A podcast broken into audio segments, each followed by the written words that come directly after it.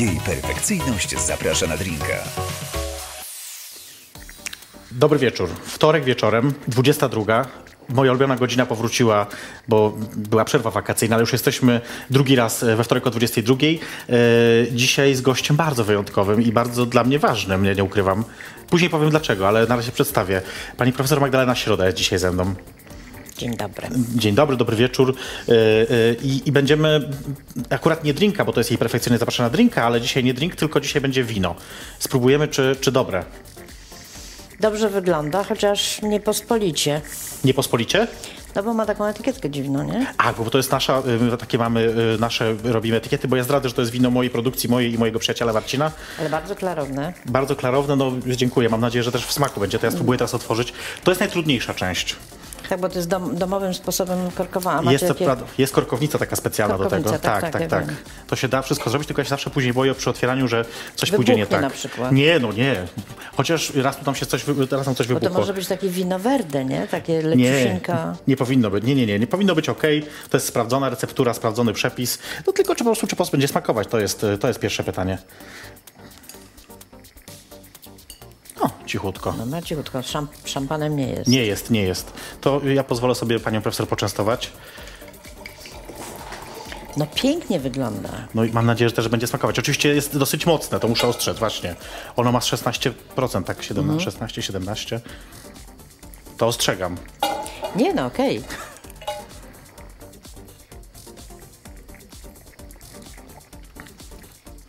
Najważniejsze, że ono jest naprawdę wytrawne. Tak, bo tak y, miało być. Tak pani profesor sobie tak, bo życzyła. ja żadnej takiej słodyczy nie lubię w winach. Ale znośne czy Nie, świetne. można, ale można się krytykować śmiało, ja przyjmę. Nie, po, po prostu jednak y, pijam wina gronowe. A Okej, ona jest, prawda. jak wiem, na bazie... No, kilku innych innych. rzeczy, tak, tak, tak. Nie, nie, ale bardzo dobre. Ojej, to dziękuję, to cieszę się. No to mm, możemy spokojnie butel... Nie mam więcej, mam tylko jedną butelkę za sobą niestety, więc... No nie, więcej niż jedną butelkę z całą pewnością. Mm. Podejrzewam, że jak ono trochę poszambruje, Tak, to ten zapach taki intensywny... tak, on trochę znika, to prawda, bo rzeczywiście jest tak, że ono ma... Naprawdę bardzo dobre. Oj, dziękuję. Widzicie, ale nawet nie wiecie, jak się stresowałem teraz cały czas. Bo wiem, że pani profesor lubi wino i jakby było niedobre, to mam, znaczy jest rezerwowe w razie czego takie kupne, żeby nie było, bo na wszelki Nie, wypadek. nie, ale to jest dużo bardzo bardziej ciekawe. O, dziękuję. Słuchajcie, no. świetnie. Także jak chcecie, chcecie dobre wino, to zapraszam. Pani profesor, dziękuję, że pani się zgodziła w ogóle y, na tę rozmowę, y, bo wiem, że jest pani bardzo zajętą osobą. Taka prawda. Bo to jest kwestia wieku. Jak człowiek się starzeje, to bardzo mu się czas skraca. Ja Mhm. rzeczywiście mam takie wrażenie, że właściwie o 6 się budzę, jestem już w stresie, ile rzeczy mam zrobić. A, i, I można powiedzieć, że, mm, no, że to się jakoś nie przekłada, bo nie, nie by się to przekładało e, w takim pozytywnym sensie, gdybym miała jakieś produkty, na przykład skończenie artykułu, napisanie A, książki rozumiem. i tak dalej. A to jest takie trochę jałowe, ale ja to też świetnie rozumiem, bo jestem bardzo społecznie zaangażowana. Mhm. I ostatnio w związku z wyborami dużo jeździłam po Polsce, wspierałam, czy pomagałam, czy pisałam zgoła różne programy Mhm. i tak No i tego zaangażowania było bardzo dużo, więc e, I Właśnie ja też a propos tego tej zajętości, to tak rozumiem, że to też się czasami robi takie rzeczy, które są drobnostkami, albo wydają się drobnostkami. Oczywiście okazuje się później, że były bardzo ważne, ale właśnie one nie dają takiego natychmiastowego efektu takiego produktu, prawda? One są jednak... Ale w ogóle wszystkie takie zaangażowania społeczne. Ja, ja ich mam jakoś bardzo dużo, cały kongres kobiet. Dzisiaj na przykład e, dziewczyny, dziewuchy z Węgorzewa Tak. napisały o swoim wielkim sukcesie, bo one rozpoczęły wielką batalię z e, taką, one to nazywają sektą. Jest taka sekta, w Polsce się dla niepoznaki nazywa pro-life. tak. I oni e, takie manipulowane zdjęcia wywieszają Tak, w różnych tak, miejscach. to prawda. A akurat przed kościołem, tam dzieci chodzą do kościoła, Hmm. nieopodal szkoła, przedszkole i tak dalej. No i one to zaskarżyły. I udało się? Tak, dziś wygrały sprawę. Doskonale. Ci, którzy te zdjęcia stawiają, mają y, ponieść koszty procesu, Jasne. plus zapłacić odszkodowanie. Także w ogóle To super wiadomość. To gratulujemy oczywiście. To musisz- Z, z Węgorzewa? z Węgorzewa, Z gdzie Węgorzewa. Włochy z Węgorzewa i to musi iść w Polskę. No to koniecznie, to w takiej sytuacji to trzeba będzie kontynuować i korzystać z dobrych wzorców. Ale tak zastanawiam się, mm, no bo jest, jest początek października, to przede wszystkim rok akademicki chyba się zaczął i tak, e, czy, czy pani lubi uczyć? Tak, no inaczej, jak ktoś nie lubi tego robić, to to to musi być jakaś największa męka. No, ale są tacy ludzie, nawet na Uniwersytecie Warszawskim, pewno, którzy nie lubią, ale robią to, no bo wiadomo, że muszą, no bo taki Być jest. może, nie, ale nie, nie. to Ja, znaczy ja mm, bardzo lubię uczyć. A, I uważam, że ja akurat pracuję w Instytucie Filozofii, Mhm. więc y, poziom studentów tam jest według mnie z roku na rok coraz wyższy, jest bardzo dobry. To zaskakujące. Poza tym to jest jednak ten wydział, na którym się gada. Tak.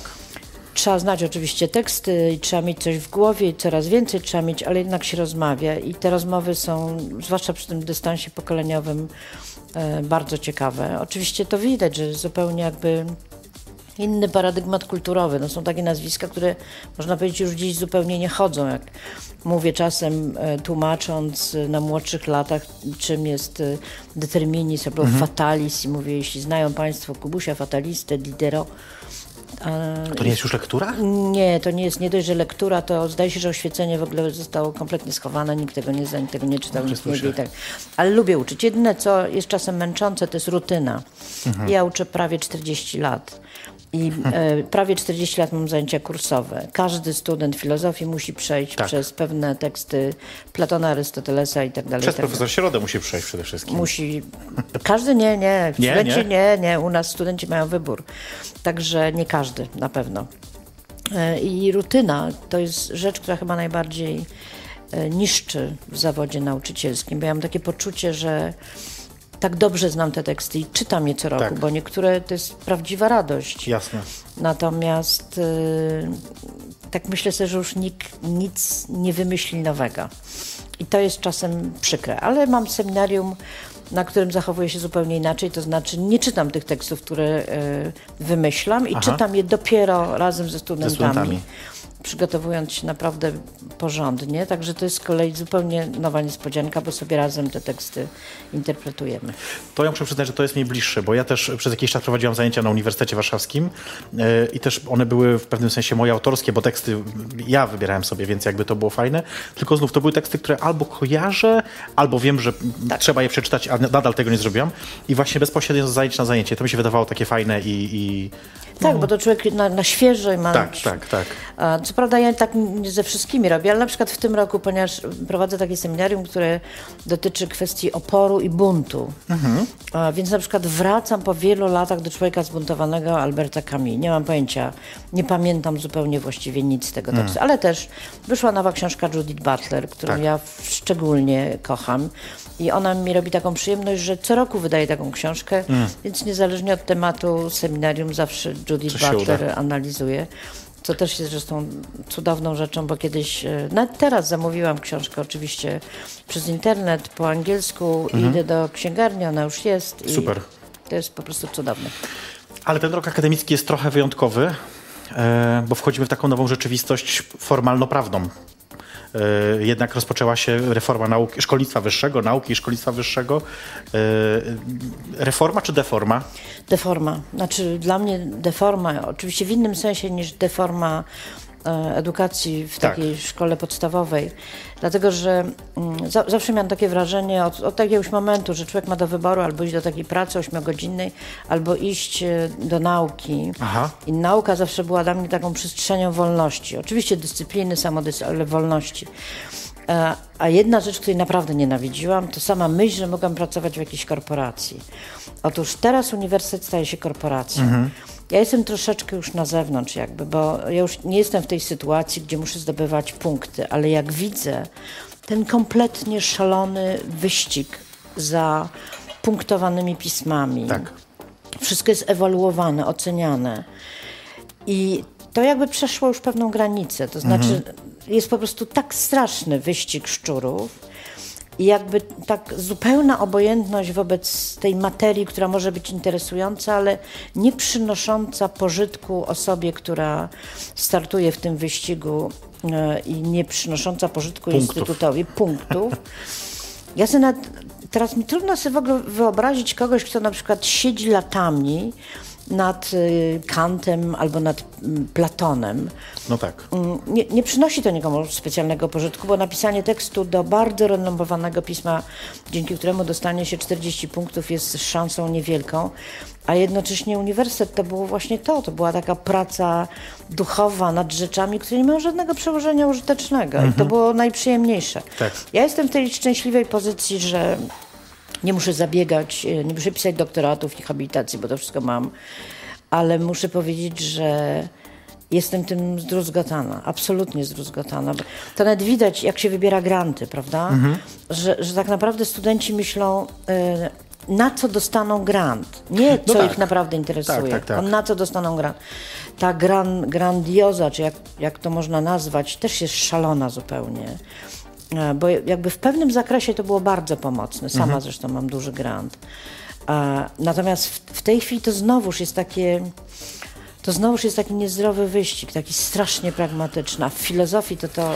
No, zwłaszcza to na pewno filozofia zawsze była to, czy no może nie zawsze, ale jest to nauką, która, którą najtrudniej e, skomercjalizować, bo to jest słowo Daje klucz. się. Ja domyślam się, ale My pewno... mamy kognitywistykę, mamy bioetykę, no tak, mamy to prawda. bardzo rozwiniętą No tak. logikę, a logicy zdobywają dla nas maksymalną liczbę punktów, także da się. No, władze akurat, no będę mówić naszego uniwersytetu, bo, bo ja się czuję nadal, y, y, na, jakby funkcjonuję na Uniwersytecie Warszawskim i, i czuję się z nim związana, były jednymi z tych, które najbardziej wspierały tą, tą reformę. Jednak nasz y, rektor, profesor Pałys, bardzo mocno mówił o tym, że to jest dobry pomysł, że to są dobre kroki i, i, i słuszne. I, I zastanawiam się, dlaczego tak jest, na czym polega ta różnica między... Znaczy akurat w przypadku pana rektora to mi się specjalnie nie dziwiło, on jest chemikiem. Tak, chemikiem. Uniwersytet w ogóle jakby nie miał nigdy szczęścia, specjalnie do humanistów. Najczęściej to były nauki ścisłe.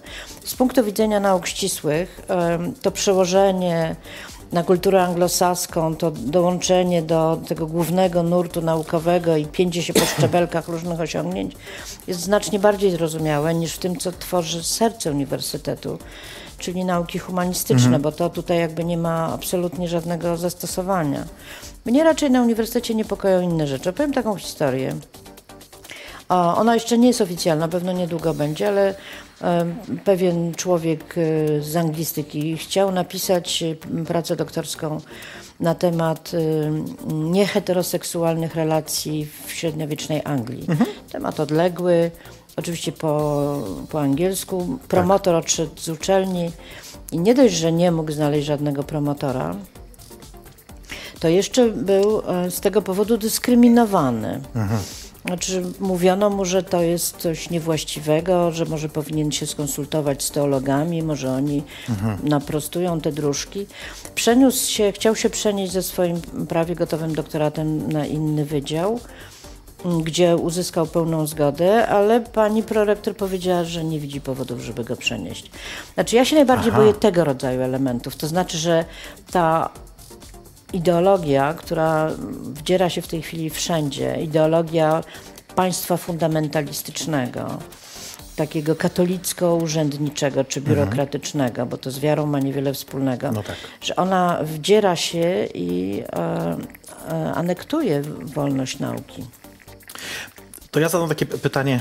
Pani profesor pytała mnie, to wam zdradzę, zanim zaczęliśmy rozmowę, y, czy będą jakieś skomplikowane problemy y, etyczne. Ja powiedziałem, że nie, ale teraz myślę sobie, że pojawią się takie pytanie, może nie skomplikowane, ale jednak zadam je, Y, bo ta wolność słowa akademii czy, czy uniwersytetu, w szczególności naszego uniwersytetu, będę tak mówić, jest jednak taką wartością, którą ja szalenie cenię. To jest, uważam, że jedna z najważniejszych rzeczy. I zastanawiam się, zresztą taka debata odbywała się w zeszłym roku chyba akademickim, tak mi się wydaje, dotycząca granic tej wolności wypowiedzi na Uniwersytecie Warszawskim. Y, i zadam pytanie tak bardzo wprost dla tych osób, które no może też niekoniecznie zajmują się takimi tematami, ale bo uniwersytet jest takim miejscem, gdzie teoretycznie można powiedzieć wszystko i badać, czy to rzeczywiście jest możliwe, prawda? Jakby postawić najbardziej absurdalną tezę i sprawdzać, weryfikować i, i, i dochodzić do prawdy jakiejś. Czy na przykład, y, pani zdaniem, można by na uniwersytecie badać takie zdanie, a może Adolf Hitler miał rację?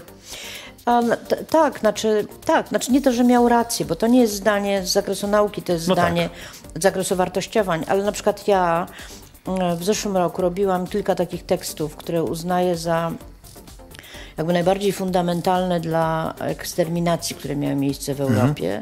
Czyli czytaliśmy Maleus Maleficarum, Młot na czarownicę, czytaliśmy Code Noir Ludwika XIV, czyli pierwsza próba kodyfikacji niewolników i czytaliśmy Mein Kampf. A Ja myślę, że uniwersytet jest takim miejscem, gdzie dochodząc do prawdy, można analizować absolutnie wszystko.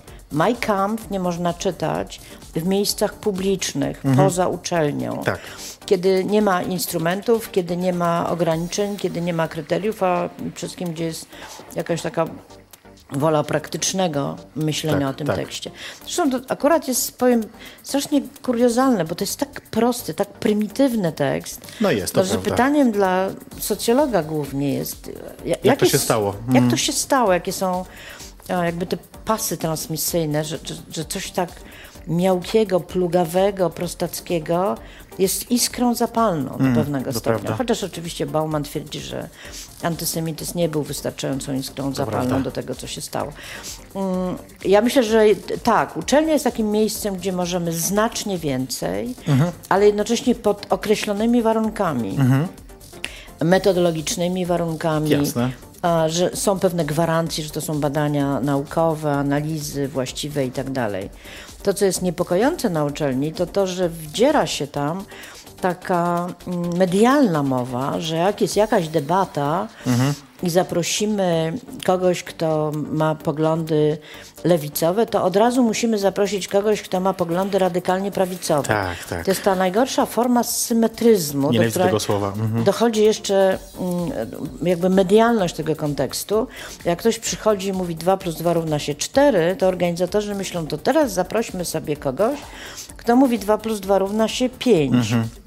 A najlepiej jeszcze, żeby to był ktoś, kto, e, no, że tak powiem, nie ma żadnych ograniczeń w wyrażaniu swoich myśli, to wtedy studenci przyjdą to i to obejrzą. Otóż nie, na to nie ma naszego, naszego pozwolenia, to jest właśnie ta granica.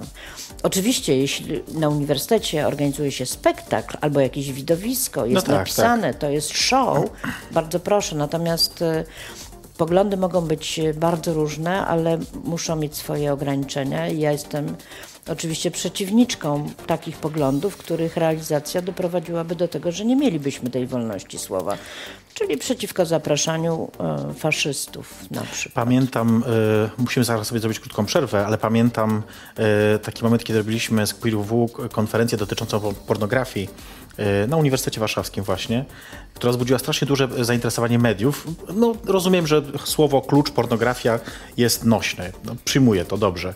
Pojawiła się innymi telewizja Republika, która chciała po pierwsze całość filmować całą tą konferencję. No oczywiście nie zgodziliśmy się z racji praw autorskich po pierwsze, no bo jednak autorzy, autorki mają prawo do swoich y, y, wystąpień i nie można im tego prawa odbierać. Ale to była pierwsza rzecz. Druga była, co było śmieszniejsze dla mnie, to to, że oni wytrzymali na tej konferencji może z godzinę. Nuda. Nuda. Nuda. Bo rzeczywiście, no ja też rozumiem, spodziewali się pewno jakichś obrazów e, gorszących, ich gorszących, czy, czy czegoś takiego, podczas gdy okazało się, że to są tak już dogłębne analizy i tak szczegółowe rzeczy były tam już e, e, poruszane, że dla nich no, było to po prostu nie do zniesienia i po prostu pojechali, ale to też pokazuje czasami, że można właśnie chyba... Nie, no tak, ja za, zawsze, właśnie co roku mam te, temat pornografii na Mhm. zajęciach z takiej etyki stosowanej. E, głównie dlatego, że tam jest bardzo ciekawa analiza różnych argumentów. Tak, tak, jest tak. bardzo wiele prac i można się temu przyjrzeć z tak wielu stron, że po prostu dzięki temu poznajemy różne racje. Tutaj zrobimy krótką przerwę. E, Też e, pani profesor musi się napić trochę tego wina, bo ja to tak Już sobie tak, popijam tak? częściej, ale, ale pani tak ma teraz okazję. My za chwilkę do was wrócimy. To jest jej perfekcyjnie zaprasza. Dzisiaj będzie na winko, tak powiem. E, Za chwilkę jesteśmy z powrotem. Jej perfekcyjność zaprasza na drinka. Jesteśmy po przerwie. Jej perfekcyjnie zaprasza na, no, na winko, będę tak mówić dzisiaj, e, nie na drinka. Wyjątkowo. No ale jak jest wyjątkowy gość, to może być też wyjątkowy... Ale ja myślę, że winko też może być nazywane drinkiem. Tak? Drinki to są tylko te ohydne takie mieszanki alkoholu z czymś, tak? Ale wino też można mieszać w tak, Oczywiście. tak zwane koktajle, y, to żeby po angielsku bardziej zabrzmiało koktajle. I rzeczywiście jednym z takich podstawowych, które to może być dobra rada, bo pani profesor raz nie wyszło wino, to ja mówię, co się wtedy robi. Robi się drink, który nazywa się calimoccio. To jest taki drink um, hiszpański, hiszpański, ale też brazylijski, jak się okazuje. Młodzież bardzo go lubi, bo jest bardzo tani do zrobienia. Kupuje się najgorsze wino, jakie tylko jest w sklepie. Oni to wlewają do plastikowej reklamówki, dolewają kole w proporcji 1 do 1 i to się pije. Nie mogę tego słuchać. Kola zabija smak po prostu tego wina niedobrego i to chyba Nie, jest nie, jedyny... nie, po prostu nie, nie znoszę coli. O nie. A poza tym, proszę pamiętać, ja jestem jednak z tego pokolenia, co pamięta jakieś fatalne wina, bo nawet jeśli to były takie czerwone, to się nazywało gellala czy jakoś tak, to to były naprawdę jakieś straszne wina. I, a, no i Mhm. To ja, ja podpowiadam piłeś. tylko, bo wiem, że jest taki, taki drink, taki koktajl z wina, nie wiem jak to nazwać. Em, trochę, y, mówiłyśmy trochę o reformie, reformie szkolnictwa, nauki i szkolnictwa wyższego, ale zadam pani teraz takie pytanie szersze trochę. Która reforma PiSu jest najgorsza? No sądownictwa chyba. No sądownictwa, znaczy najgorsze są te reformy, które uderzają w absolutne podstawy demokratycznego państwa, czyli w trójpodział władzy. A, I to się niby wydaje takie odległe, ale to nie jest odległe tak na dobrą sprawę. Zobaczymy, co się będzie działo po tych wyborach samorządowych. Na ile PiS będzie korzystał e, z zależnych od siebie sądów. I to jest chyba coś najbardziej dramatycznego. No ale, ale wszystkie po kolei dla mnie, z mojego punktu widzenia, bo akurat tą dziedziną się interesuję, to jest oczywiście edukacja. Ja, ja uczestniczyłam w takich debatach, które na przełomie XX-XXI wieku miały miejsce o przyszłości edukacji. No to były jakieś cudowne, amerykańskie, ale nie tylko europejskie, ale w Polsce też powstawało dużo takich projektów, no, no, bo, że tak powiem, opartych na zrozumieniu, że cywilizacja się bardzo zmienia, staje się cywilizacją komunikacyjną, informatyczną i tak dalej, podręczniki, testy, a zwłaszcza uczenie się na pamięć jakiegoś zakresu wiadomości, to już jest kompletnie passé. Dla mnie fatalne jest też ustawienie klasy. Młodzi ludzie, którzy patrzą się na plecy kolegów, a na e, końcu wyrasta, jak mówię, faliczny kształt nauczyciela jako autorytetu, to ustawia na całe życie relacje. Ludzie powinni Ciekawe. patrzeć się sobie w twarze, powinni się uczyć dyskutować. Tam powinno być dużo zajęć praktycznych. To takich, które uczą na przykład myślenia. Nie mówię koniecznie o filozofii rozumianej jako przedmiot do wyuczenia. Mówię o filozofii tak, jak to rozumiał Sokrates, czyli po prostu umiejętność myślenia, krytycznego myślenia, analizy, syntezy i tak dalej. Powinno być mnóstwo takich praktycznych rzeczy, jak edukacja obywatelska. E, Nie wiem, czy sobie pan zdaje sprawę, że studenci, powiedzmy, bardzo dobrego wydziału mm, sami z siebie zaczęli rozmowę, że uwielbiają Korwin-Mikkego. Pytam się, czy dlatego, że on zamierza w programie to ma um, uczynić studia w pełni płatnymi. Oni, nie, nie, skąd? Im się język podoba, ich to bawi. Bo oni się patrzą na polityków jak na świat celebrytów. No tak, jak na spektakl, jak show. na- Dokładnie. I oni się w szkole powinni nauczyć, jakie są konsekwencje naszych wyborów politycznych, jakie są konsekwencje w ogóle wchodzenia czy abstynencji, powiedziałabym, politycznej. Tego wszystkiego nie ma i ta szkoła po prostu wraca do tego XIX-wiecznego wzorca, do tego do tych romantycznych e, etosów różnego rodzaju, które kształtują, jak mówi Janion, same nasze nieszczęścia. Późne Janion prawda. tak mówi. Tak. Więc dla mnie ta, ta reforma jest bardzo bolesna, bo nikt rozsądny nie odkręci tej reformy tak szybko, jak ona zapadła, bo tylko bezmyślny rząd może podejmować tak e, radykalne decyzje w tak, powiedziałabym, delikatnej materii jak edukacja, wychowanie tak Tak, w dalej. szybkim, tak krótkim czasie, prawda? Tak, bo te decyzje zapadały przecież. e, Natomiast reforma szkolnictwa wyższego została zapoczątkowana przez panią minister Kudrycką.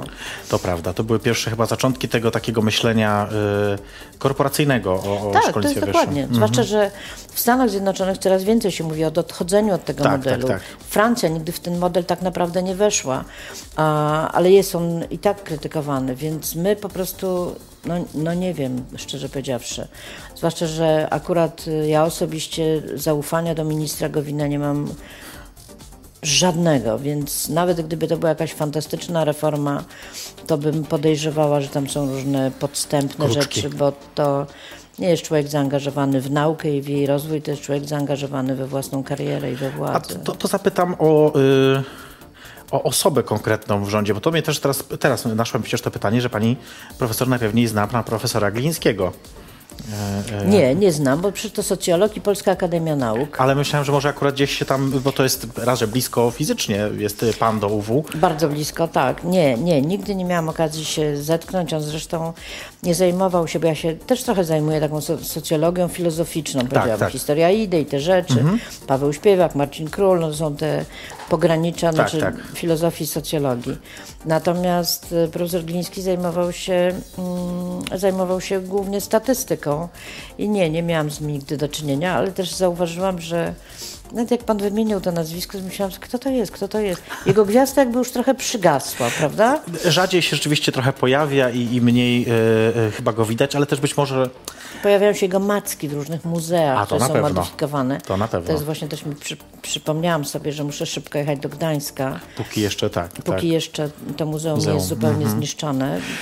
Ja też pytam o tego o profesora Glińskiego nie bez powodu, ponieważ mi się zdarzyło kiedyś z nim pracować przez e, krótki moment. Nawet mam jakąś publikację w jego książce pod jego redakcją.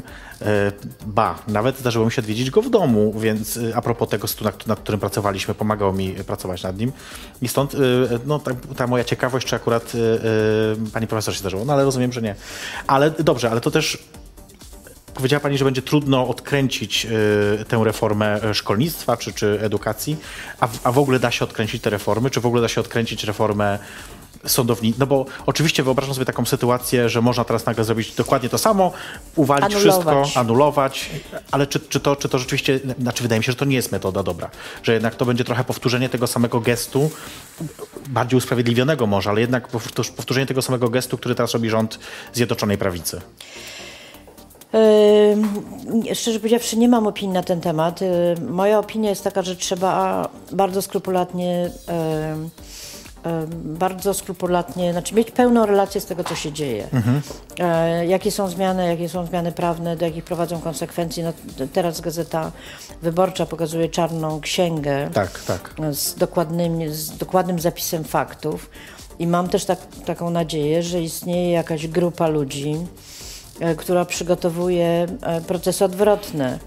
E, Myślę, że część ustaw będzie można po prostu anulować. Na pewno jakąś część tak. tak. E, Natomiast no, patrząc się na przykład na reformę edukacji, no, nie będzie można przywrócić gimnazjów. Teoretycznie oczywiście tak, w jakiejś perspektywie No czasowej. tak, ale znowuż e, tylko ktoś bezmyślny może napisać programy i podstawy Tak, tak, programowe w oczywiście. takim tempie. Oczywiście. Więc ja myślę, że będzie niesłychanie trudno. Będzie niesłychanie trudno. Natomiast no wyobrażam sobie, bo inaczej chyba moje życie w tym kraju byłoby niemożliwe, że przyjdzie taki dzień i ten dzień nie jest taki znowuż bardzo odległy. Ten dzień przyjdzie i jakaś rozsądna ekipa. No, nie chciałabym, żeby to była Platforma Obywatelska, bo jednak widzę za dużo podobieństw między jedną a drugą partią. Poza tym też nie chcę, żeby to było takie czarno-białe, czarno-białe. E, Zresztą ja słyszałam kiedyś jednego z posłów, e, będąc gdzieś w Polsce, który mówił, Pani profesor, proszę się nie martwić, my to wszystko odwrócimy, bo oni nam dali takie narzędzia, że będziemy omnipotentni. Tego nie chcę. właśnie. Nie chcę, żeby to było na zasadzie rewanżu. Chcę, żeby była przywrócona demokracja. No i niewątpliwie chciałabym, żeby te osoby, które w sposób świadomy, cyniczny łamały konstytucję, mm, poniosły konsekwencje prawne, w tym ten nieszczęśnik, który gra rolę naszego prezydenta. Węgry właśnie kilka dni temu, tygodni może y, zdelegalizowały y, gender studies. Wiem. Y, w ogóle anulowano, jakby nie ma czegoś takiego już na, na Węgrzech jak gender studies. Wielu moich gości pytam o to, czy się nie obawiają po pierwsze tego, że to się wydarzy, na przykład konkretne rzeczy. Pytam też panią, no bo to gdzieś jest to bardzo bliska, tak czuję, dziedzina. A po drugie, to moje pytanie, którego niektórzy nie lubią i się śmieją z niego, ale ja uważam, że ono jest zasadne. Czy przyjdą po nas? Znaczy, kiedyś jak e, wchodziliśmy do Unii Europejskiej i ja pamiętam, pracowałam do te telewizji francuskiej, bo wtedy często pracowałam jako tłumacz i było takie pytanie do Zbyszka Bujaka, który wtedy był gwiazdą. Co takiego Polska wniesie do Unii Europejskiej? I on namyślając się tylko chwilę powiedział szaleństwo. I ja myślę, że coś takiego jest szalonego w tym kraju. I to cały czas jest, niezależnie od tego, czy była władza totalitarna, jedna, druga, czy właśnie ta, którą mamy dzisiaj. No, że- jest coś takiego, że ten kraj się jakby broni. A z gender, muszę powiedzieć, to w ogóle jest cudna historia, bo ja pamiętam, jak myśmy w latach 90., to był 94 czy jakoś tak, Inicjatorką była Małgorzata Fuszara, Bożena Hoły i również ja. Zakładałyśmy Gender Studies. Tak. Udało nam się to założyć, poszliśmy do mm, rektora, który tak nie do końca wiedział, co to takiego jest, ale myśmy wytłumaczyły, że takie interdyscyplinarne badania. I potem poszliśmy sobie do jakiejś knajpy, takie zadowolone. Mieliśmy tylko jeden problem. Jak spopularyzować słowo gender w Polsce? A, okej. Jak zrobić, żeby ono było zrozumiane? Ja, I oczywiście nie udało nam się. I oto nagle, kilka lat temu, bo ja śledzę, pisząc książkę o obcym, różnych obcych, którzy Mhm. pojawiają się, powiedziałabym, w narracjach politycznych Tak. przede wszystkim. Przez dłuższy czas to był gej, bo Mhm. wtedy zaczynały się parady równości, więc gej funkcjonował w ramach e, homo, homolobby. Tak, tak. On najczęściej y, wyciągał y, ojców rodzin z domu, bo jak parada szła, to oni porzucali swoje rodziny i dlatego był destrukcyjny dla Boże, rodziny. szkoda, że tak nigdy nie było. To byłoby wspaniałe, ja sobie to wyobrażam. Nie, ale tak, znaczy w dyskursie Jasne, jasne, wtedy, jasne. wtedy na bohatera y, pozytywnego w sensie katolickim wypłynął ksiądz Oko. No Mhm. to jak pamiętamy, on twierdził, że po prostu gazeta wyborcza jest przeżarta przez homolobby. Tak, tak. A, no i potem ten gej jakoś nie utrzymał się zbyt długo i potem nagle się pojawił gender. Ja dokładnie nie potrafię zidentyfikować tego momentu, ale pamiętam, że nawet u mnie na wsi był taki wielki napis na kościele Matko Boska, chroń nas przed gender. I do mnie przychodzili okoliczni mieszkańcy, pytali się, co to jest to gender, ale to jest na pewno straszne. I to był tak. czyjś geniusz, żeby wymyślić obcego, który nie ma twarzy, nie ma pochodzenia, nie ma orientacji nawet seksualnej, ale wiadomo, że jest po prostu czystym złem. Złem, tak. I to funkcjonowało przez kilka lat, ale to też miało, warto było tę książkę napisać, bo jak brałam udział w różnych takich dyskusjach Mhm. z księżmi, to oni wiedząc, że ja się zajmuję filozofią, też się przygotowywali z filozofii i wywodzili to gender Aha. ze szkoły frankfurckiej, co ciekawe. Okej. I dorzucali tam kilka takich nazwisk w rodzaju na przykład Derrida No tak, tak, albo tak. Adorno, co, co oczywiste. I jakby wiązali to gender z jakąś taką destrukcyjną ideologią, która zarazem miała swoje agendy instytucjonalne i jedną z nich było ONZ. A dlaczego? Dlatego, że ONZ wyrywało dzieci y, z rodziny, nadając dzieciom prawa. Jak Aha, również aha, no wyrywało tak, tak, kobiety z dobrej, nuklearnej rodziny, nadając, nadając im określone prawa. No a po gender pojawił się, po gender pojawił się uchodźca, który Tak, już był bardziej uchodźca, tak, realny. tak, tak. Czy u nas... znaczy, No właśnie, czy się posunie do tego władza, żeby robić takie rzeczy, jak właśnie zakazywać czegoś, jak no, Węgry zd- zdelegalizowały teraz właściwie bezdomność y, dopiero, co? tak Bo właśnie dzisiaj przeczytałam. nie z- można być bezdomnym już, już na Znaczy, Węgrzech. one idą w kierunku państwa totalitarnego. Tak, to jest już ewidentne którego- tak bardzo, że... którego cudownym ideałem jest właśnie Korea Północna. Tak, tam z całą tak. pewnością wiadomo, co wolno, czego nie wolno, właściwie I nie ma niczego nie wolno. tam. Nie ma bezdomnych, nie ma gender, nie ma nic, jak mówił kiedyś kandydat na prezydenta. Tak jest. Myślę, że do tego nie dojdzie. Myślę, A to szaleństwo, które jest w Polsce, w Polakach? Nie, właśnie myślę, że to szaleństwo spowoduje, że, jednak e, że, jednak ci, którzy mają pewne możliwości i żadnych ograniczeń etycznych, myślę o dzisiejszej władzy, że jednak będą przeczuwali to szaleństwo, będą się bali, bo jednak Okej. nasza zdolność do oporu, nasza zdolność do buntu, a zwłaszcza umiejętność bardzo zróżnicowanych form takich symbolicznych stawiania oporu jest niesłychanie duża. Ale czy wystarczająca? Czy wystarczająca? To jest oczywiście pytanie, ale z drugiej strony jest, można powiedzieć, niewyczerpana. Ja teraz jeżdżę dużo po Polsce. Tak. I, I muszę powiedzieć, że dawniej oczywiście my wszyscy zwracaliśmy uwagę na to, że jak manifestacja ma tam 5 tysięcy osób, to to jest coś, ale y, manifestacje, które się składają na przykład, niekoniecznie manifestacje, różnego rodzaju formy protestu, z 5-10 osób w różnych małych miasteczkach, wieszanie bucików Tak, e, tak. przeciwko pedofilii, W kościele. trzy osoby, cztery osoby. Myślę, że to jest wielki sukces, bo takie osoby to już nie są osoby, które będą pokorne. Ci, którzy są pokorni, będą patrzyli się na te osoby, że to jest jednak jakiś wzorzec postępowania. Ja myślę, że ten rodzaj oporu i, i buntu, on cały czas jest obecny i nawet jeśli nie przybiera tych takich spektakularnych, medialnie wymuszanych form, to on gdzieś, się- gdzieś się tam tli. I ja myślę, że ta władza to wie. Ja myślę, że ta władza to wie, ale no, trudno mi powiedzieć, bo poziom jednak, poziom jednak cynizmu e, i poziom takiego zakłamania jest tak wysoki. Że ciężko to tak naprawdę stwierdzić, co jest y, autentycznym działaniem, Ale a pan, co... też z drugiej strony, tak jak sobie wyobrażę to wojsko pod panowaniem Macierewicza, to czy oni będą zdolni wyjść na ulicę? Trudno mi powiedzieć, szczerze Trudno powiedziawszy. powiedzieć. Ale niczego nie wykluczamy. To znaczy, każdy z nas może się spodziewać, że o 6 rano przyjdą. Przyrzekam, że codziennie jak wstaję, jest już zazwyczaj po szóstej, bo, bo y, szósta to dla mnie jest dosyć wcześnie, bardzo późno chodzę spać, ale jak wstaję codziennie rano myślę sobie, nie dzisiaj, jeszcze nie dzisiaj. No ja mam coraz więcej znajomych, którzy mają przygotowany kuferek, Nie, naprawdę? pasta do zębów i tak dalej.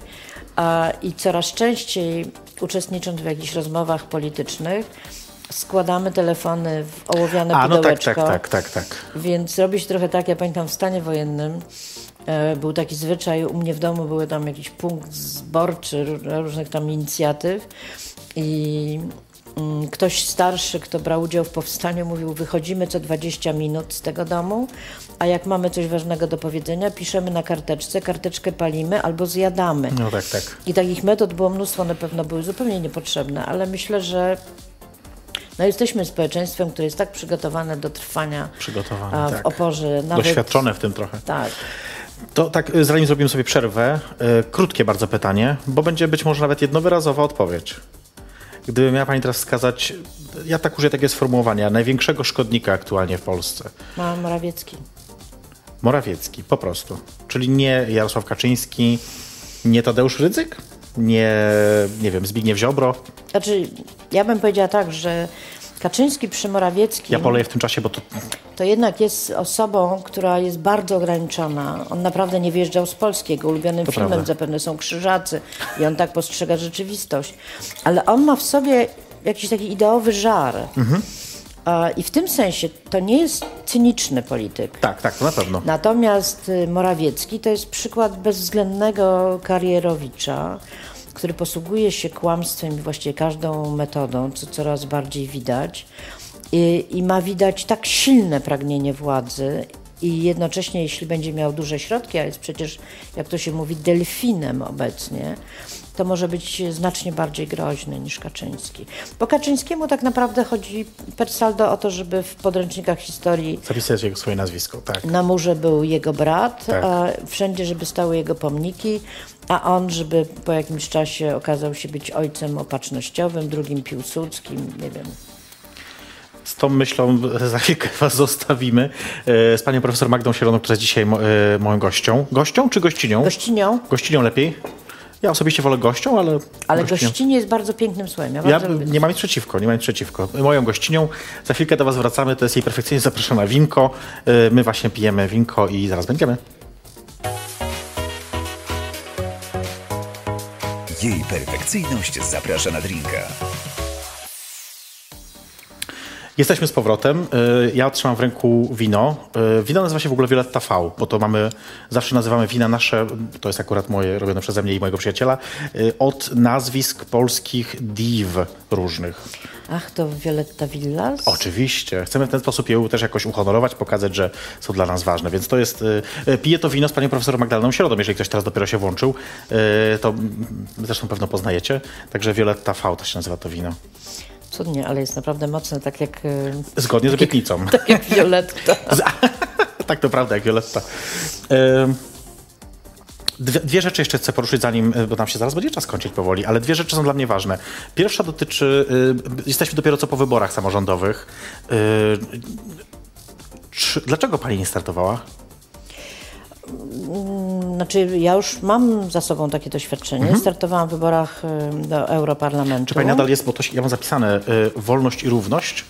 Taka była, nie wiem, czy to była partia, czy Nie, nie, ja inicjatywa? nie byłam nigdy w żadnej partii. Aha, to przepraszam. A jeśli startowałam, to dlatego, że po prostu nie potrafiłam mocno odmówić i uważałam, że po pierwsze doświadczenie mi się przyda, tego rodzaju doświadczenie, bo lubię różne doświadczenia. E, I chyba to był główny motyw. E, Mhm. Ja startowałam z ugrupowania z Zielonych Tak, w wyborach e, tam w Łodzi. To było pasjonujące. Byłam przez dwa lata ministrem Mhm. w rządzie Marka Belki. E, W związku z czym bywałam bardzo często w parlamencie i powiedziałabym, mam to bezpośrednie doświadczenie. I pamiętam, jak byłam ministrem i bywałam w parlamencie i wracałam na uczelnię, to wydawało mi się, że wracam do krynicy mądrości, że po prostu wypowiedzi jakiegokolwiek studenta są po prostu tak fantastycznie inteligentne, że to aż trudno wytrzymać było tego naporu mądrości w porównaniu z tym, co się działo w parlamencie. Ja powiem tak, jak e, będzie taka potrzeba, na przykład, że musimy po prostu wejść do tego parlamentu, żeby radykalnie wszystko zmienić. Tak. Będzie e, duża szansa, że to się uda. Znaczy, nie, że moje wejście na listy wyborcze zwiększy jakkolwiek tę Aha. szansę, to ja to zrobię. E, Natomiast jeśli chodzi o wybory samorządowe, o, o tyle nie, że ja tak naprawdę chyba nigdy nie skupiałam się na problemach lokalnych. Jednak filozofia to taka dziedzina bardzo ogólna. I ja więcej wiem o Polsce i więcej wiem o demokracji na świecie niż o tym, e, Jak działa Rada Warszawy? jak działa Rada Warszawy albo sejmiki i tak dalej. Także tego uczyłam się i wspieram osoby i uważam, że to jest bardzo ważne, mm, ale sama na razie nie. Poza tym za dużo mam w tej chwili projektów i planów, żeby, Żeby sobie tak e, psuć. żeby sobie jeszcze brać czas w ten sposób, chociaż uważam, że to nigdy nie jest czas stracony, To czas dla wspólnoty. To na pewno. Tak jak ym, ostatnio przygotowując się do naszej rozmowy, czytałem sobie kilka wywiadów e, e, z różnych, starszych i nowszych e, z panią profesor i tam pojawia się kilka takich ciekawych wątków, na przykład takich, że to rozbawiło mnie bardzo, jak w którymś momencie pani córka mówi, że musiała przekonywać kogoś, że po pierwsze ma pani męża, że ma pani córkę, że prowadzi pani normalne życie rodzinne. Co więcej, że pani, pani bardzo dobrze gotuje, tak, tak twierdzi Bo ja przynajmniej. kocham gotować. To mamy też wspólną cechę kolejną. Natomiast e, więc bardzo, znaczy bardzo bawi mnie i jakby podoba mi się ten taki wizerunek, jaki gdzieś tam się wy, wytworzył. Pewno nie z pani nawet jakoś woli, czy jeszcze chęci, że jest pani taką właśnie osobą bez rodziny, taką, że prawda, zajmującą się tylko tym, tym życiem publicznym i tak dalej.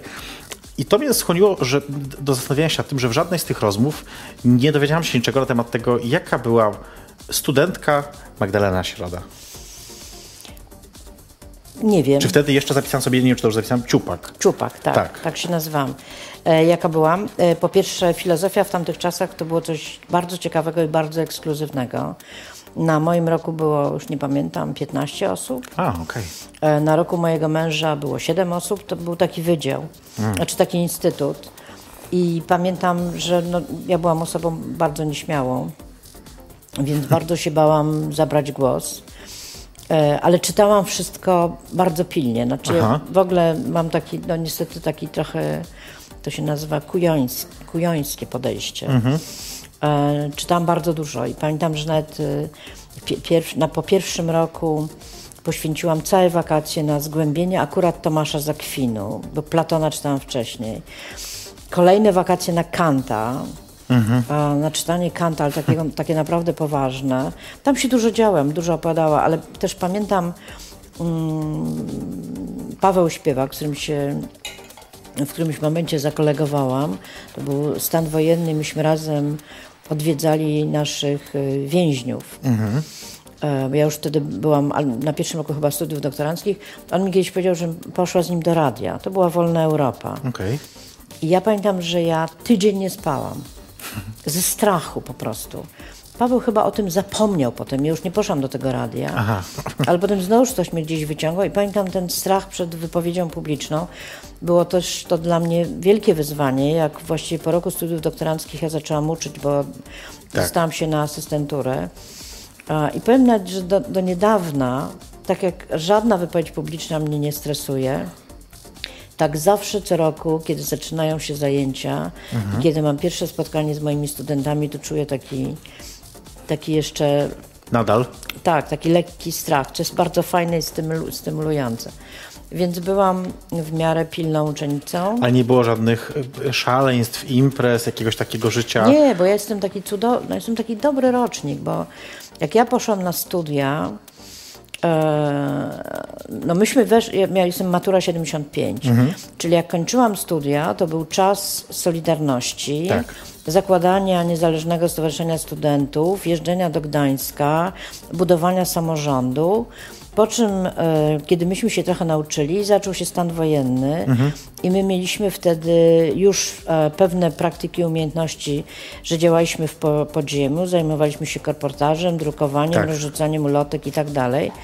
A jednocześnie byliśmy tym pokoleniem, które jeszcze nie miało dzieci, tylko przyjaciół. gdybym, tak jak e, Kinga Dunin, została aresztowana, mając w domu maleńkie dziecko, Tak. Nie wiem, jak bym się zachowała. Zapewne podpisałabym wszystko. Tymczasem nasze pokolenie, nawet kiedy było aresztowane, to, no to my mieliśmy przyjaciół i wszyscy przyjaciele przeczytali taką książeczkę, co robić w czasie aresztowania. Tak, tak. Niczego nie podpisywać. Ja nawet kiedy, kiedy niczego nie podpisałam, ale wzięli mi dowód i kazali mi podpisać odbiór dowodu, to nie podpisałam tego odbioru dowodu, także nigdzie nie ma mojego podpisu. Dlatego, że przeczytałam, dlatego, że chodziłam do Michnika na jego wykłady i on tam wszyscy w kółko powtarzali, żeby nic nie podpisywać. Ale jednocześnie nie mieliśmy żadnych zobowiązań, więc Gdyby to było trochę wcześniej, tak sobie wyobrażam sytuację w Wałęsy w latach 90, tam 70., kiedy strach był potworny, żadnego wsparcia, jeszcze nie działały te komunikatory, jakby to znaczy nagłaśnianie danej sprawy w wolnej Europie i tak dalej. Albo gdyby to się działo później, kiedy ja już mam dziecko, no i jednak inny rodzaj zobowiązań, to by było też inaczej. Więc ja jakby przeszłam przez ten okres, e, będąc osobą wolną i posiadając bardzo wielu przyjaciół, bo był to jeden z najlepszych okresów na przyjaźń i różnego rodzaju związki. Ale jednocześnie, jak słyszę, było mało w tym takiej beztroski, mało było w tym takiego... Yy, No ja wtedy chyba nie piłam alkoholu, a też miałam taki okres, że ja byłam w szkole baletowej przez bardzo wiele lat, przez 7 lat. I e, ja po prostu przez pewien okres w moim życiu tylko tańczyłam. A, I tańczyłam bardzo dużo. I jak wyszłam z tej szkoły w liceum, jeszcze potem chodziłam na dyskoteki, a, głównie po to, żeby tańczyć. Więc powiedzmy, że jak już byłam na studiach, to mi ten okres trochę przeszedł tego tańczenia. A bardziej się ustatkowałam i zajmowałam się raczej takim rozwojem właśnie duchowym, politycznym. A, a był w ogóle w którymś momencie taki okres buntu młodzieńczego gdzieś? Nie. W ogóle? To znów jesteśmy bardzo podobne, bo ja mam do, dokładnie to samo. Nie zdarzyło mi się to nigdy. Nie zdarzyło mi się, nigdy nie chodziłam na wagary, nie piłam alkoholu, nigdy nie paliłam nie. papierosów. Em, mama mówi, że nic takiego nie było, ale też moje dziecko e, nigdy przez taki okres buntu nie przechodziło. Ciekawe. Ale też może dlatego, że ona była w szkole na Bednarskiej. Ach, okej, no tak. I ona nie, nie miała potrzeby, żeby się buntować przeciwko rygorom normalnej szkoły. No tak, ja tak, chodziłam tak. do szkoły Batorego i z wielką pokorą poddawałam się tamtejszemu reżimowi, co pozostawiło taki ślad, że nie mam prawie żadnej sympatii do tej szkoły, nawet teraz, kiedy miała ona swoje własne stulecie. Rzeczywiście było. Ale to też jest śmieszne, bo ja też właśnie okres swojego liceum wspominam tak. y, Z jednej strony mogłem tam robić bardzo dużo i rzeczywiście robiliśmy bardzo dużo z moimi przyjaciółmi i znajomymi, ale dziś tak naprawdę nie mam już z nikim nawet kontaktu, bo tak jakoś to wszystko było takie mm, jakieś Ale, niefajne. też, ale w z drugiej strony też oddaję ho- honor Batoremu, Aha. bo potem jak byłam dyrektorem do spraw studenckich, a jednocześnie przewodniczącą egzaminów wstępy, wstępnych, to jednak absolwenci Batorego To prawda. i też jak patrzę się na wszystkich moich kolegów i koleżanki z klasy, to są ludzie, którzy coś w życiu Dają osiągnęli, radę. jak to się mówi. Także to dobra szkoła w sumie. To prawda, to na pewno. Ale nie była tak przyjemna jak Bednarska, bo moje dziecko nie mogło się doczekać wakacji, żeby wrócić i wszystkie jej przyjaźni do tej pory jest ciągle otoczona wianuszkiem przyjaciół, chociaż to już dorosła kobieta, to są z Bednarskiej. Jednak. Ym, zbliża się 11 listopada. To nasze święto niepodległości. Wyjątkowe w tym roku, oczywiście, wszyscy zdajemy sobie z tego sprawę. Ja już od kilku lat mam tak, że nie wychodzę z domu 11 listopada.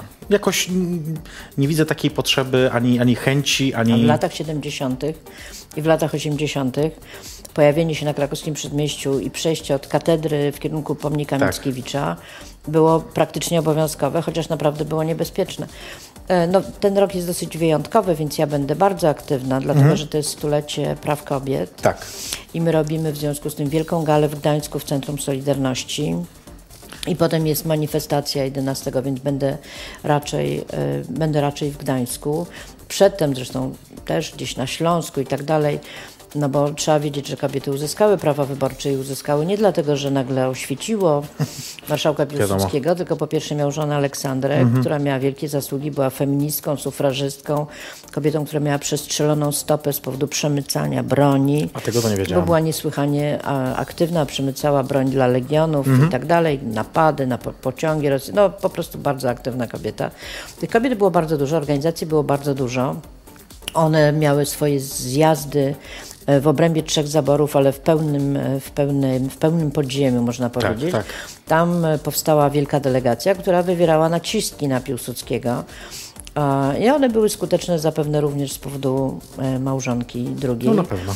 Ale też były e, manifestacje, było wystawanie pod domem Piłsudskiego.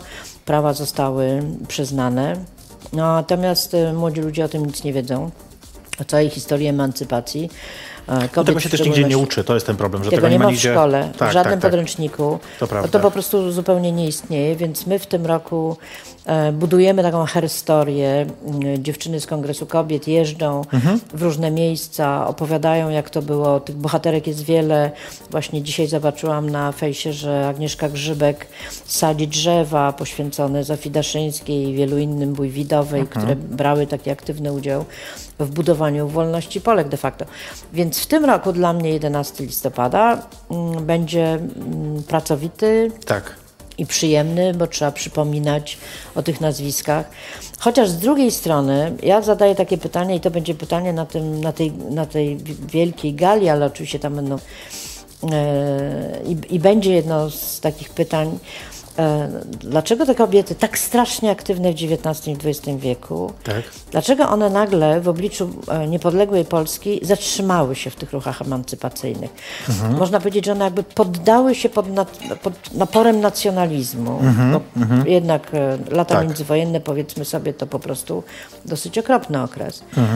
E, I też jak kiedyś analizowałam te wszystkie ruchy i organizacje kobiece, nie było ani jednej, ani jednej, która w pierwszym punkcie nie miałaby wyzwolenia i niepodległości Polski.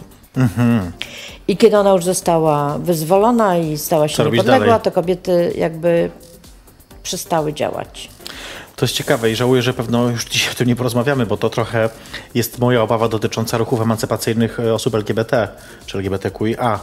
E, Kiedy z jednej strony rozmawiamy sobie w kuluarach i mówimy na przykład o tym, że instytucja małżeństwa jest opresyjną, niefajną i tak dalej, ma historię taką, a nie inną.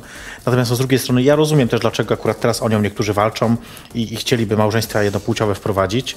E, Natomiast wszyscy mówią, że ale pamiętajcie, docelowo to nie, to tak nie będzie. W żadnym kraju to się nie wydarzyło. We wszystkich krajach, gdzie małżeństwa zostały uzyskane, czy tam związki, nieważne, jest tak, że jednak ta walka się kończy i dalej jest już tylko celebra, zabawa i, i, No, e, to i jest chyba taniec. bardziej e, paradoksalnie, bo w tych krajach, gdzie istnieją, tak jak we Francji, znaczy Francja w tej chwili e, wprowadziła małżeństwa. Tak, tak. Natomiast kiedy były związki partnerskie, Tak. to te związki, z tych związków partnerskich e, korzystali heteroseksualiści. To prawda. A homoseksualiści LGBT cały czas walczyli o, O małżeństwa. e, O małżeństwa. Ja pamiętam nawet do dzisiaj kiedyś e, moją rozmowę z Robertem Biedroniem, k- który wtedy jeszcze był posłem e, e, na Sejm. Rozmawiamy o tym, e, o związkach wieloosobowych, które moim zdaniem osobiście uważam, że byłyby lepszym rozwiązaniem formalno-prawnym. E, I on oczywiście też powiedział wtedy, że on tak, że on też się z tym zgadza, z tą ideą. Przynajmniej wtedy tak było, nie wiem, czy teraz nadal tak jest. A że się zgadza, więc ja mu mówię, dlaczego on o tym nie mówi w Sejmie. On stwierdził, że nie, nie, absolutnie, absolutnie to nie przejdzie. Jest to za daleko i tak dalej. I gdzieś tu zawsze się tego obawiam, że te nasze emancy- emancypacyjne zapędy właśnie w którymś momencie się kończą, bo, bo jest stosunkowo wygodnie, w którymś momencie zaczyna się robić prawda dobrze i dalej już nic nie... To nawet nie jest chyba to, w, w, w przypadku Roberta tak sobie wyobrażam, Aha. ale mm, e, No tak, to jest specyficzna sytuacja, bo on jednak jest, był politykiem, czy jest politykiem, Tak, więc wiadomo, że chodzi o dokładnie. skuteczność pewną. To znaczy politycy, e, znaczy politycy mo- może nie, ale język publiczny jednak, który ma docierać i pełnić funkcje perswazyjne, a jednocześnie zgarniać No tak, nam tak, wyborców, on ma pewne swoje ograniczenia. Jasne. Ja też uważam, znaczy my jest, jesteśmy w tej chwili pod wpływem takiego bardzo silnego mitu, tej nuklearnej rodziny, który jest kompletnym mitem. Tak, Bo tak, takiej absolutnie. rodziny nigdy nie było. Tak. Jeśli ona się wytworzyła, to wraz z kapitalizmem pod koniec XVIII wieku mniej więcej Mhm, a, i też pełniła bardzo dziwną funkcję, bo kobiety tam były takie, te, pełniły taką funkcję de- dekoratywno-prokreacyjną wyłącznie. No tak, tak, tak. Więc to była bardzo niesprawiedliwa rodzina. Może One- opiekuńczą lekko też. ale one też nie do końca opiekuńczą, bo przecież rodzina klasy średniej miała nianie, miała No też wszelaką tak, tak, pomoc, prawda. także tam matka nie, nie wychowywała Mhm. tych dzieci. Natomiast e, ja myślę, że tak jak Lewi Strauss kiedyś powiedział, rodzina jest taką najtrwalszą formą właściwie życia społecznego, ale dlatego, że jest niesłychanie elastyczna, jeśli chodzi o formę. Wystarczy przeczytać Delimo, historię rodziny, żeby zobaczyć, jak ta rodzina się zmieniała. Ja też mam takie wrażenie, że ona, no, no jednak ilość rozwodów i to, że ludzie w takich związkach bardzo trwałych są bardzo często nieszczęśliwi. Tak, tak. Tak właściwie na dobrą sprawę, a, ale w Polsce to jest trudne do przejścia, bo ja pamiętam jak walczyłam, znaczy wprowadzałam ustawę antyprzemocową I miałam taką słynną rozmowę, e, oczywiście prywatną, z, z siostrą zakonną. Nie nagraną w, w Sowa i Przyjaciele. Nie, nie. To, jeszcze nie te czasy. Chociaż, chociaż to była rozmowa telefoniczna, więc... A, to kto wie. I ona mówi, że ona nie chce ze mną rozmawiać, bo ona tam dzwoniła z krytyką tej ustawy, dlatego że ja rozbijam rodziny. Ja mówię, no proszę siostry, nie mam takiej możliwości, a poza tym po co miałabym to robić? Ona mówi, bo pani uważa, że rozwód jest rozwiązaniem w sytuacji przemocy. Ja mówię, tak, bo każdy z nas ma prawo do szczęścia, bezpieczeństwa, Jasne. zdrowia i tak dalej. Ona mówi, to nieprawda. I to jest tomistyczna wykładnia, bardzo teraz przez Kościół wspierana, zresztą zawsze. Rodzina i prawo do, do tego, żeby ta rodzina trwała, jest priorytetowe wobec szczęścia jednostki. Y, I to jest kompletny dramat, że tak to się pojmuje. y, musimy niestety kończyć, bo czas nam się kończy, ale ja to jest rzeczywiście prawda. Ja to też widzę trochę po mojej mamie, która ma, no może nie powiedziałaby takiego zdania wprost, ale gdzieś te poglądy są właśnie jej bliskie, że rodzina jednak ponad wszystko, cokolwiek by się nie działo, to jednak jest rodzina i... i ale to już... Ale y, rodzina może być wielopokoleniowa, złożona, patchworkowata, rozbudowana z przyjaciółmi i tak dalej, także rodzina ponad wszystko, ale Znaczy, to ona mówiąc to oczywiście ma na myśli konkretną, konkretną wizję tej rodziny. No dobrze, ale mamo pozdrawiam cię. Mama nie ogląda, ale pozdrowić mogę. Yy, ale zresztą kazała pani profesor pozdrowić. Właśnie, mamo, robię to na twoich oczach. Pozdrawiam panie profesor od mojej mamy. To dziękuję. Yy, bo mama yy, poznała bardziej panie profesor po książce Kobiety i władza, którą zresztą dostała ode mnie. Egzemplarz recenzencki nawet zresztą, więc gdzieś tam jeszcze go w domu ma pewno i, i stąd. Musimy kończyć. No to powinnam się teraz troszeczkę podlizać pana mamie i powiedzieć, proszę, proszę się ożenić. Mamo, słyszałaś. Yy, Pani profesor, bardzo dziękuję Pani za wizytę. To oczywiście zawsze jest za krótko, bo jest tyle rzeczy, o których z chęcią jeszcze, przynajmniej ja bym porozmawiała z Panią i posłuchała tego, co Pani mówi. Także dziękuję pięknie za ten poświęcony czas. Yy, Było mi bardzo miło. Ja też i bardzo dziękuję za wino, naprawdę. Obiecuję uroczyście teraz to przy świadkach, że dostarczę jedną butelkę, jak tylko będzie okazja, yy, Chociaż muszę powiedzieć, że nie czuję tych moreli tam. Bo rzeczywiście to były suszone morele. To tak trochę też... Ale właśnie to powinno być takie lekkie, nie? Może za mało po prostu. Może za mało. Ale obiecuję przynajmniej jeszcze jedną butelkę, że pani dostarczę. Może nawet gdzieś tam w Instytucie Filozofii podrzucę, jak będzie okazja, bo, bo przecież jestem bardzo często obok. Yy, Słuchajcie, my się żegnamy powoli, dochodzi 23. Yy, Widzimy się oczywiście za tydzień yy, o 22 we wtorek, to najważniejsza informacja, ale też widzimy się w czwartek o 19 na szotach z JP. Trochę zupełnie inna rozmowa, inny klimat, ale myślę, że też warto oglądać, mam nadzieję, nie wiem, mam nadzieję. Yy, Dzięki i tradycyjnie dobrej nocy.